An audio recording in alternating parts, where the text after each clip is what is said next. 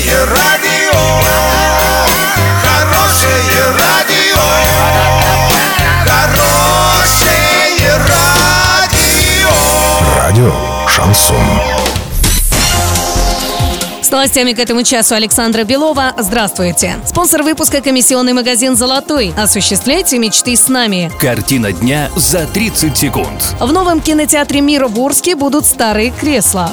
МВД предложила ввести бессрочный вид на жительство для иностранцев.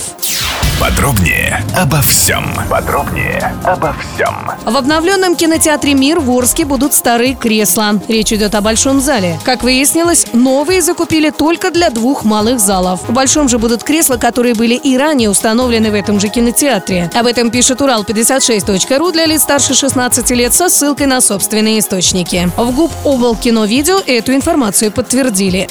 Тем временем МВД предложила отказаться от необходимости продлевать вид на жительство. Проект федерального закона опубликован на портале проектов нормативных актов. Предлагается введение бессрочного вида на жительство и, соответственно, отмены продления срока действия данного документа, говорится в карточке документа. Это, отмечается в ней, упростит механизм реализации института постоянного проживания и предполагает пересмотр отношений в сфере налогообложения и сборов.